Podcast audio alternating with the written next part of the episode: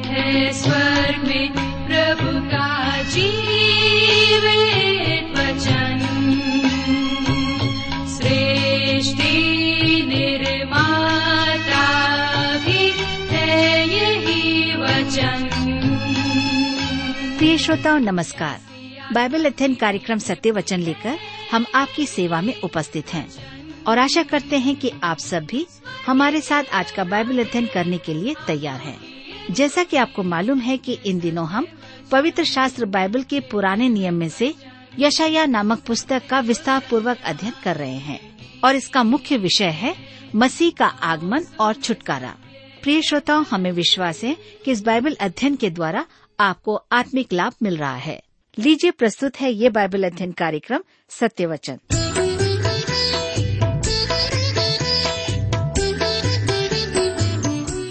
प्रिय मित्र प्रभु यीशु के पवित्र और सामर्थ्य नाम में आप सबको मेरा नमस्कार।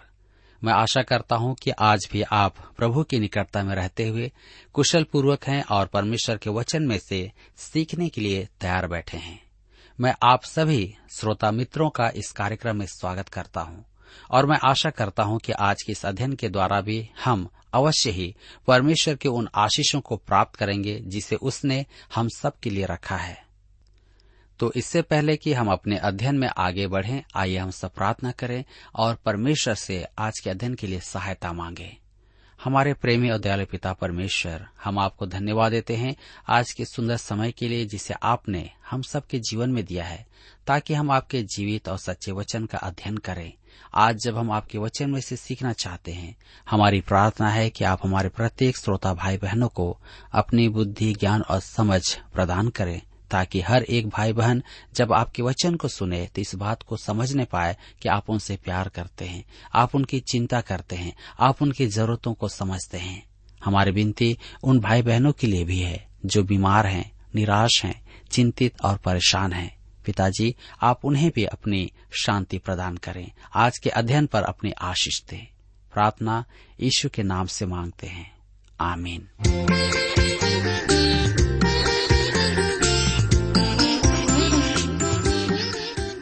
मेरे मित्रों, हम इन दिनों यशाया की पुस्तक से अध्ययन कर रहे हैं और पिछले अध्ययन में हमने अध्याय साठ का अध्ययन किया था।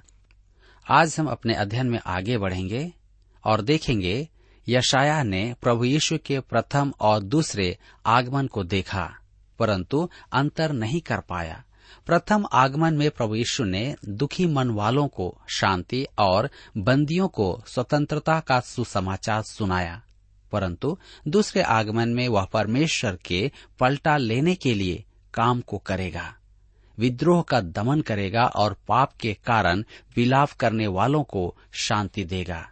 तो आइए हम पढ़ें यशाया की पुस्तक इकसठ अध्याय उसके तीन पद में।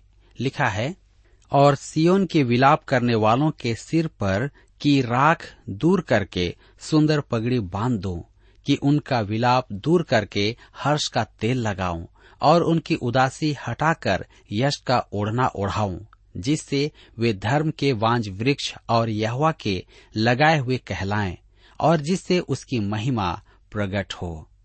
यशाया भूगोल जानता था। जब उसने कहा सियोन तो उसका अर्थ सियोन ही था। दुनिया का कोई अन्य पर्वतीय स्थान नहीं है। सियोन यरूशलेम का सबसे ऊँचा स्थान है और यशाया सबसे परिचित है। वह विशेष करके यहूदियों के लिए कहता है सियोन के विलाप करने वालों के सिर पर की राख दूर करके सुंदर पगड़ी बाँध दो कि उनका विलाप दूर करके हर्ष का तेल लगाऊँ और उनकी उदासी दूर करके हर्ष का ओढ़ना ओढ़ाऊं जिससे वे धर्म के वांज वृक्ष और यहवा के लगाए हुए कहलाएँ और जिससे उसकी महिमा प्रकट हो। मेरे प्रियो, यह पलटा लेने के दिन के बाद प्रकट होगा। इसका विस्तार हम अध्याय तिरसठ में देखेंगे। यह प्रभुराज की शांति और समृद्धि है। सुंदरता और राख से यशाया का तात्पर्य है दंड के स्थान पर आनंद और दुख के स्थान पर गीत। दुख और दंड के बाद आनंद और गीतों का गाना होगा। यशाया इकसठ अध्याय के चार पद में लिखा है, तब वे बहुत काल के उजड़े हुए स्थानों को फिर बसाएँगे पूर्व काल से पड़े हुए खंडहरों में से वे फिर घर बनाएँगे। उजड़े हुए नगरों को जो पीढ़ी पीढ़ी से उजड़े हुए हो, वे फिर नए सिरे से बसाएँगे। इसराइल के सौंदर्यकरण की आवश्यकता है, जिससे उसकी सुंदरता लौट आए, जो आरंभ में थी। मेरे प्रियो, आज इसराइल में जो हो रहा है, वह आश्चर्यजनक है। उसे देख डॉक्टर डब्ल्यू एफ़ अल्ब्राइट ने भविष्यवाणी में विश्वास करना आरंभ कर दिया। वे वो राष्ट्र हैं जो 2500 वर्ष अपने देश से बाहर रहा, आज पुनः अपने देश में है। इस कारण वे विश्वासी हो गए।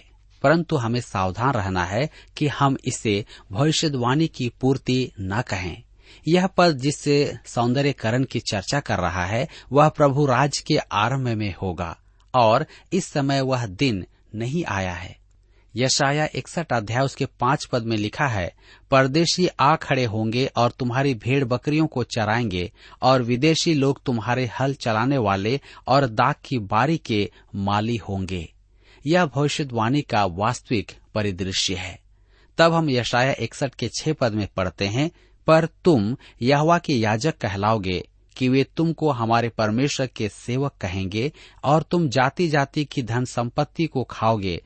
उनके वैभव की वस्तुएँ पाकर तुम बढ़ाई करोगे। मेरे प्रियो, लिखा है कि वे तुमको हमारे परमेश्वर के सेवक कहेंगे।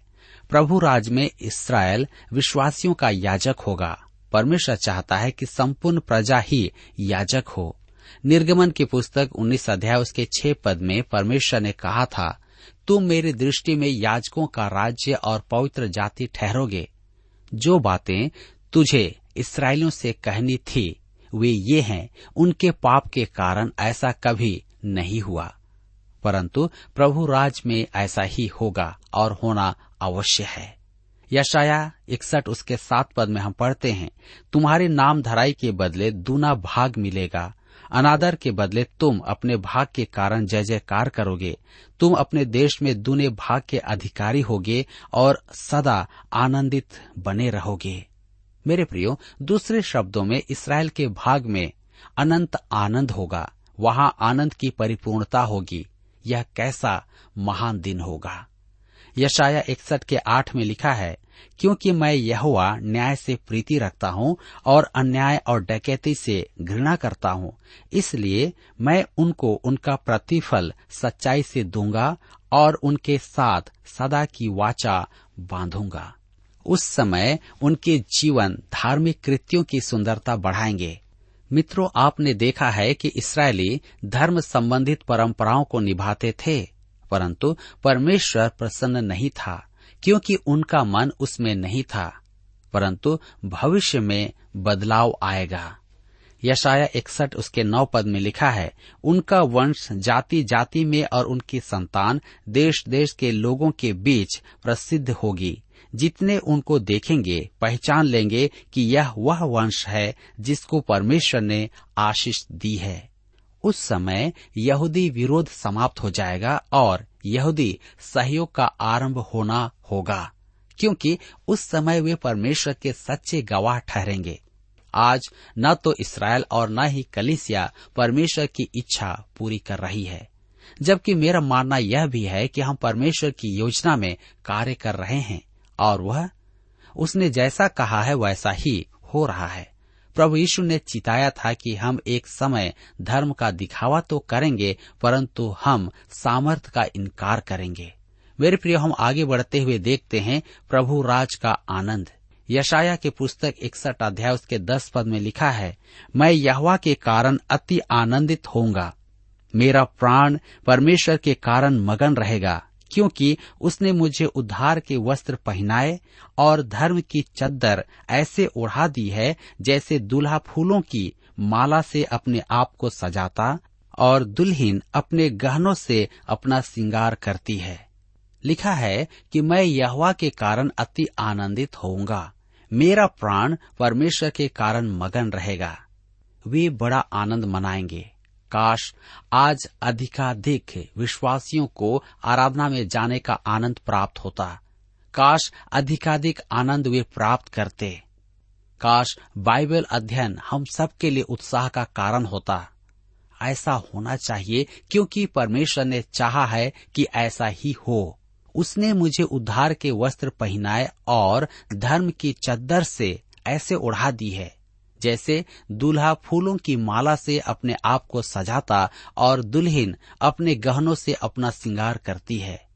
मेरे प्रियो, मसीह कह रहा है, और वे सब जो उसके हैं, स्तुति के भजन में उसके साथ हो ले। वे प्रभु में बहुत आनंदित होंगे। आज हमारी समस्या यह है कि अनेक विश्वासी प्रभु में आनंदित नहीं हैं और आनंद नहीं बना पाते हैं। क्योंकि वे सहभागिता से बाहर हैं। उनके जीवन में पाप है। वे परमेश्वर की इच्छा से बाहर हैं। वे अपनी ही इच्छा पूरी करने में लगे हुए हैं। यशाया इकसठ, उसके ग्यारह पद में लिखा है, क्योंकि जैसे भूमि अपनी उपज को उगाती और बारी में जो कुछ बोया जाता है, उसको वह उपजाती है, वैसे ही प्रभु यह सब जातियों के सामने धार्मिकता और धन्यवाद को बढ़ाएगा। मेरे प्रियो, सांसारिक आशीषें और भौतिक उत्थान, ये दोनों तो होंगे, परंतु उस समय वास्तविक आशीष आत्मिक रीति से होगी। यहाँ पर अध्याय इकसठ समाप्त होता है और अब हम अपने अध्ययन में आगे बढ़ेंगे और अध्याय बासठ से अपने अध्ययन को जारी रखेंगे, जिसका विषय है इसराइल के लिए मसीह की कामना, प्रभु राज की आशा, उस भावी दिन की घोषणा। मेरे मित्रों, इस अध्याय में हमारे सामने इस आशावित आनंद के लिए मसीह की कामना व्यक्त है। विश्वासियों के मन में भी इस आनंद की कामना होना आवश्यक है। विश्वासियों के लिए आज खतरा इस बात का है कि हम प्रभु के आगमन की कामना इसलिए करते हैं कि वह हमें इस कष्ट भरे संसार से उठाकर ले जाए। हम मसीह के आगमन को बचाव का एक साधन बनाए हुए हैं। हम अपने आप को परेशानियों में फंसा लेते हैं और फिर चाहते हैं कि परमेश्वर आकर हमें बचाए। सेमिनारी में मेरा एक अच्छा मित्र था, परंतु वह विनोद प्रिय नहीं था। हम सब विद्यार्थी उससे बहुत छेड़छाड़ करते थे। कभी वह रात में बाहर जाकर सितारों को देखता और कहता, उह, काश प्रभु आज जाए। वह प्राय ऐसा उसी रात को करता था जब अगले दिन उसकी इब्रानी भाषा की परीक्षा हो। इब्रानी भाषा बहुत ही कठिन थी। वह प्रभु के आने की कामना इसलिए करता था कि उसे इब्रानी पढ़ने से छुटकारा मिल जाए। दीक्षांत समारोह में उसने अपनी उपाधि प्राप्त की और अगले दिन उसने एक सुंदर लड़की से विवाह भी कर लिया। दीक्षांत समारोह से एक दिन पूर्व रात में वह बाहर गया और आकाश को देखकर कहा, काश प्रभु कुछ दिन न आए। जी हाँ हम में से अधिकांश के साथ ऐसा ही होता है। यदि हम परेशानी में हैं तो हम कहते हैं कि प्रभु जल्दी आ जाए। हम परेशानियों से छुटकारा पाना चाहते हैं, लेकिन प्रभु चाहता है कि हम उसके पास आए। अपने मनों से उन पापों को निकाल दें, ताकि हम पवित्रता के साथ उसके पास आ सकें। मेरे मित्रों, आइए आज हम आगे बढ़ते हुए देखेंगे इसराइल के लिए मसीह की मनोकामना। आइए आप मेरे साथ यशाया की पुस्तक बासठ अध्याय उसके एक पद को निकालें। लिखा है सियोन के निमित्त मैं चुप न रहूँगा और यरूशलेम के निमित्त मैं चैन न लूँगा। जब तक कि उसकी धार्मिकता प्रकाश के समान और उसका उद्धार जलती हुई मशाल के समान दिखाई न दे। यरूशलेम को आज शांति नहीं है। क्योंकि उसका मसीहा वहाँ नहीं है। वह अभी परमेश्वर की दाहिनी ओर बैठा है और यरूशलेम में राज्य करने की प्रतीक्षा कर रहा है। धार्मिकता का राज। आप उसे पवित्र नगर कह सकते हैं, परंतु वह पवित्रता को छोड़कर सब कुछ है।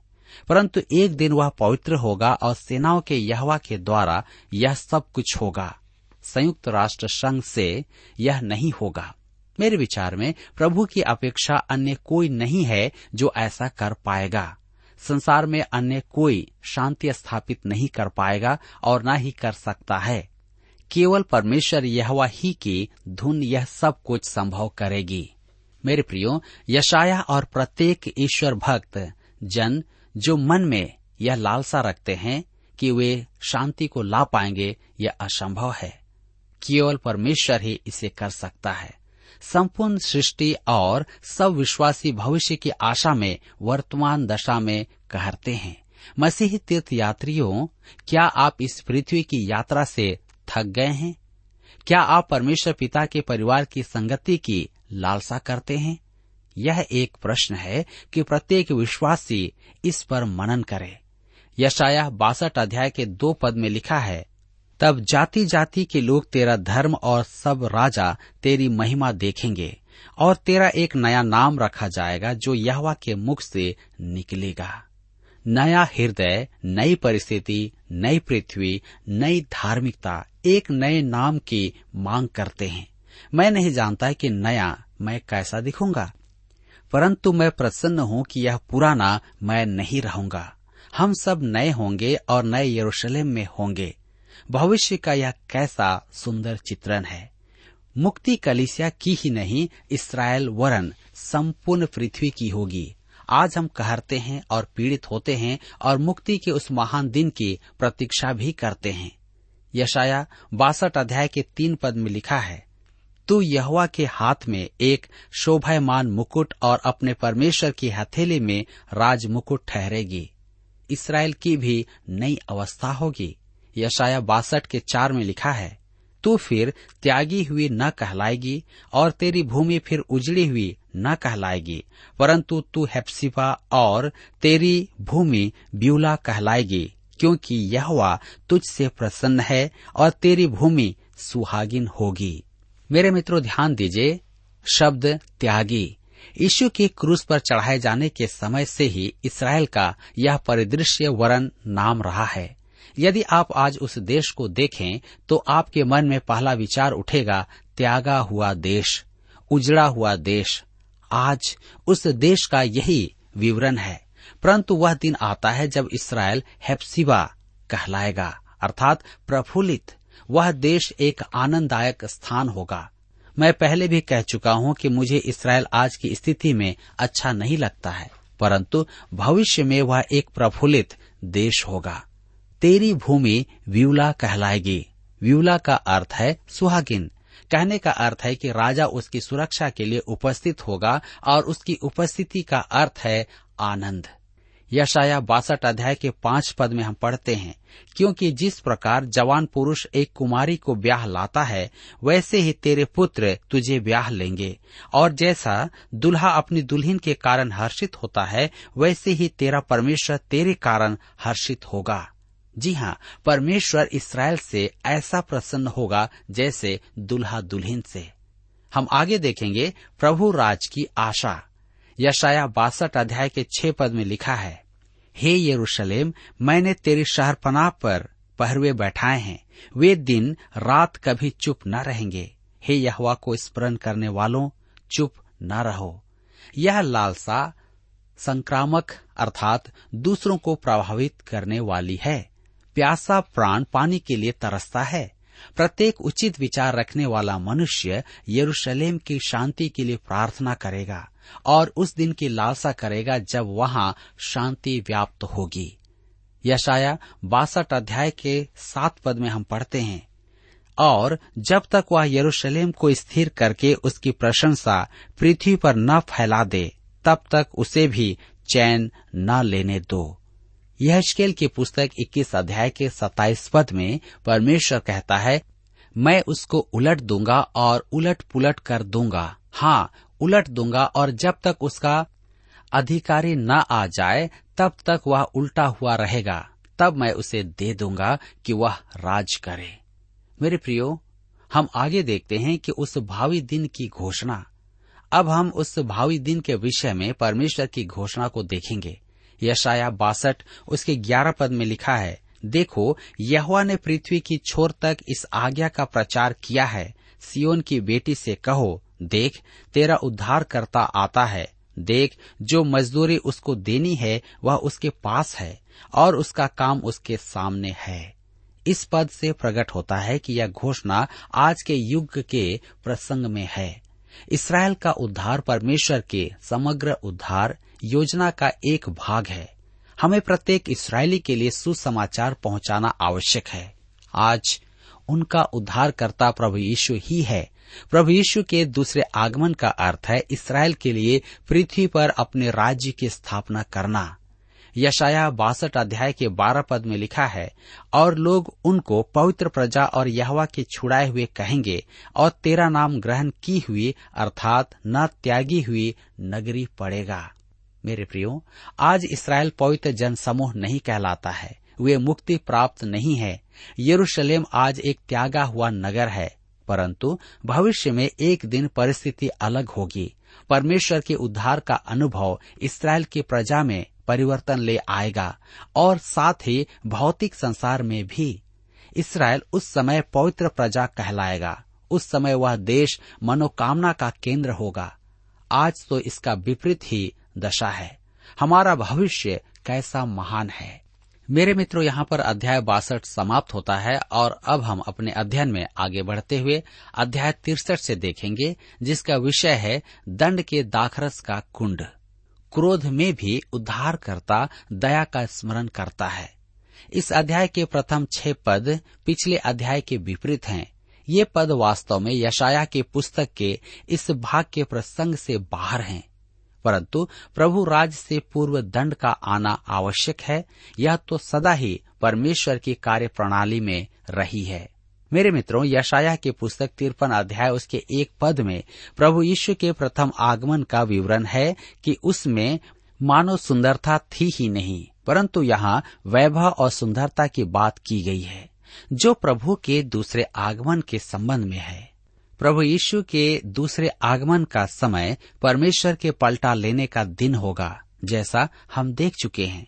यीशु के प्रथम आगमन के संबंध में आप यशाया के पुस्तक इकसठ अध्याय उसके दो पद और लूका की तुलना करके देख सकते हैं। इस अध्याय का प्रथम भाग पढ़ने में मुझे प्रसन्नता नहीं होती, क्योंकि प्रभु यीशु का प्रकोप दंड देने में दाखरस के कुंड की तुलना में रखा गया है।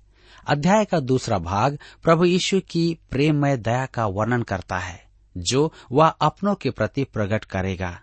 तो आइए देखें दंड के दाखरस का कुंड। यशाया की पुस्तक तिरसठ अध्याय, उसके एक पद में लिखा है, यह कौन है जो एदोम देश के बोस्त्रा नगर से बैजनी वस्त्र पहने हुए चला आता है, जो अति बलवान और भड़कीला पहरावा पहने हुए झूमता चला आता है? यह मैं ही हूँ, जो धर्म से बोलता और पूरा उद्धार करने की शक्ति रखता हूँ। यहाँ लेखन शैली उत्तरवादी है। एदोम से आने वाले के विषय जो प्रश्न करते हैं, वे उसके वैभव और सौंदर्य से अभिभूत हैं। वह पूर्व दिशा एदोम से आता है और लिखा है कि वह जैतून के पर्वत पर अपना पाँव रखेगा। जी हाँ यह पर्वत पूर्व दिशा में है। एदोम देश का बोस्त्रा भौगोलिक स्थान तो है, परंतु हमें आत्मा की बात भी नहीं टालना है कि एदोम देश एवं जाति शारीरिक लालसा का प्रतीक है। यहाँ हम मनुष्य का न्याय देखते हैं। यशाया तिरसठ अध्याय के दो पद में लिखा है, तेरा पहरावा क्यों लाल है? क्या कारण है कि तेरे वस्त्र हौद में दाख रौंदने वालों के समान हैं? उस युग में पुरुष दाखरस के कुंड में पाँव से दाख को रौंद कर रस निकालते थे। दाख का लाल रस निकलकर उनके वस्त्रों पर लगता था। इस पद में इसी दृश्य का वर्णन किया गया है। अतः यह प्रश्न पूछा गया है।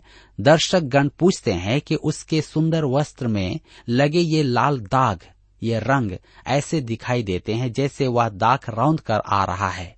अब इसका उत्तर भी आप सुने।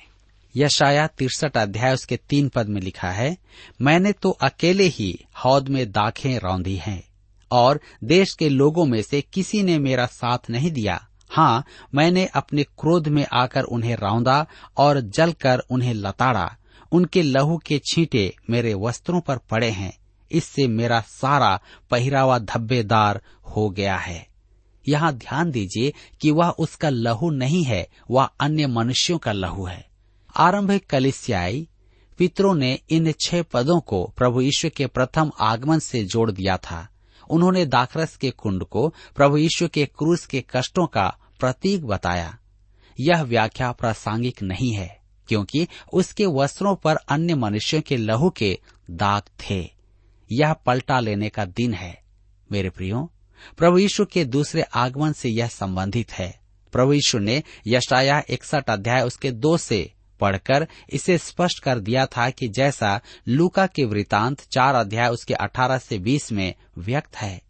यीशु ने अपने प्रथम आगमन में अपना लहू बहाया था, परंतु यहाँ जो चित्रण है वह वैसा नहीं है। पहली बार जब वह आया था, तब वह रौंदा गया था, परंतु इस बार वह रौंद रहा है। यह दंड का एक भयानक चित्रण है। अब उसके दंड देने के कारण बताए गए हैं।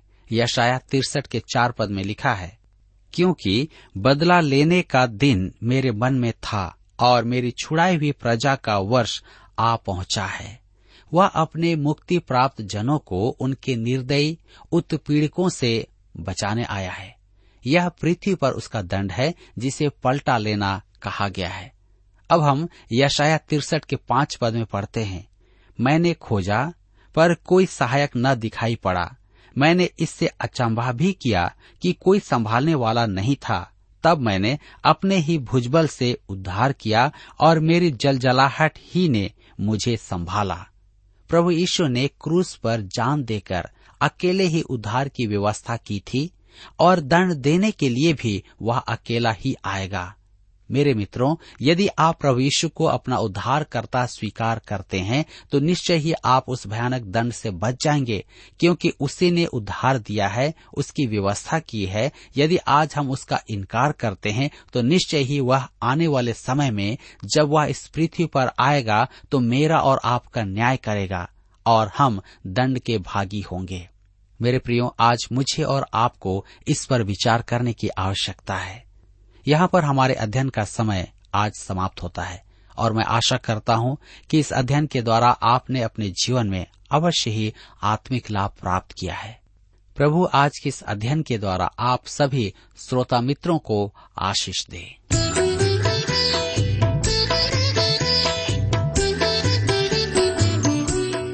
प्रिय श्रोताओ, अभी आप सुन रहे थे बाइबल अध्ययन कार्यक्रम सत्य वचन हम आशा करते हैं कि आज के इस कार्यक्रम से आपको आत्मिक लाभ मिला होगा। यदि आप परमेश्वर के बारे में और अधिक जानना चाहते हैं तो हमारे पास नया नियम एवं पवित्र शास्त्र बाइबल उपलब्ध है। इन्हें प्राप्त करने के लिए आप हमें इस पते पर लिख सकते हैं। कार्यक्रम Satya Vachan T W R post box number चार तीन एक शून्य, नई दिल्ली, एक एक शून्य शून्य एक नौ।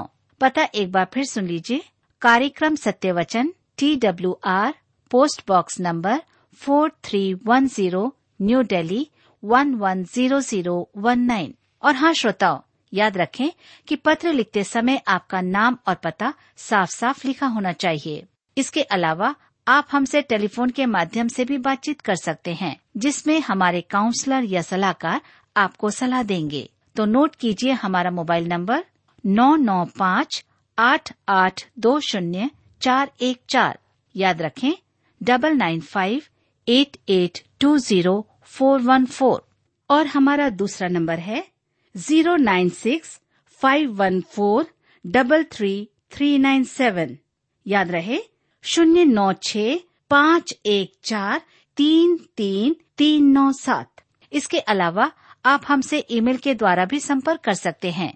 हमारा ईमेल आईडी है Hindi T T B at T W R dot I N Hindi T T B at T W R dot I N श्रोताओं, इस कार्यक्रम को आप हमारे website radio eight eight two dot com पर भी सुन सकते हैं। इस website radio eight eight two dot com के बारे में अपने मित्रों को भी सूचित कर दें। और अब इसी के साथ हमारे कार्यक्रम का समय यहीं पर समाप्त होता है। अगले कार्यक्रम में आपसे फिर मुलाकात होगी। तब तक के लिए हमें आज्ञा दीजिए।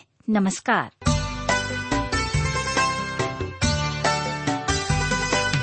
संपूर्ण जीवन मेरा। प्रभु तुम्हारा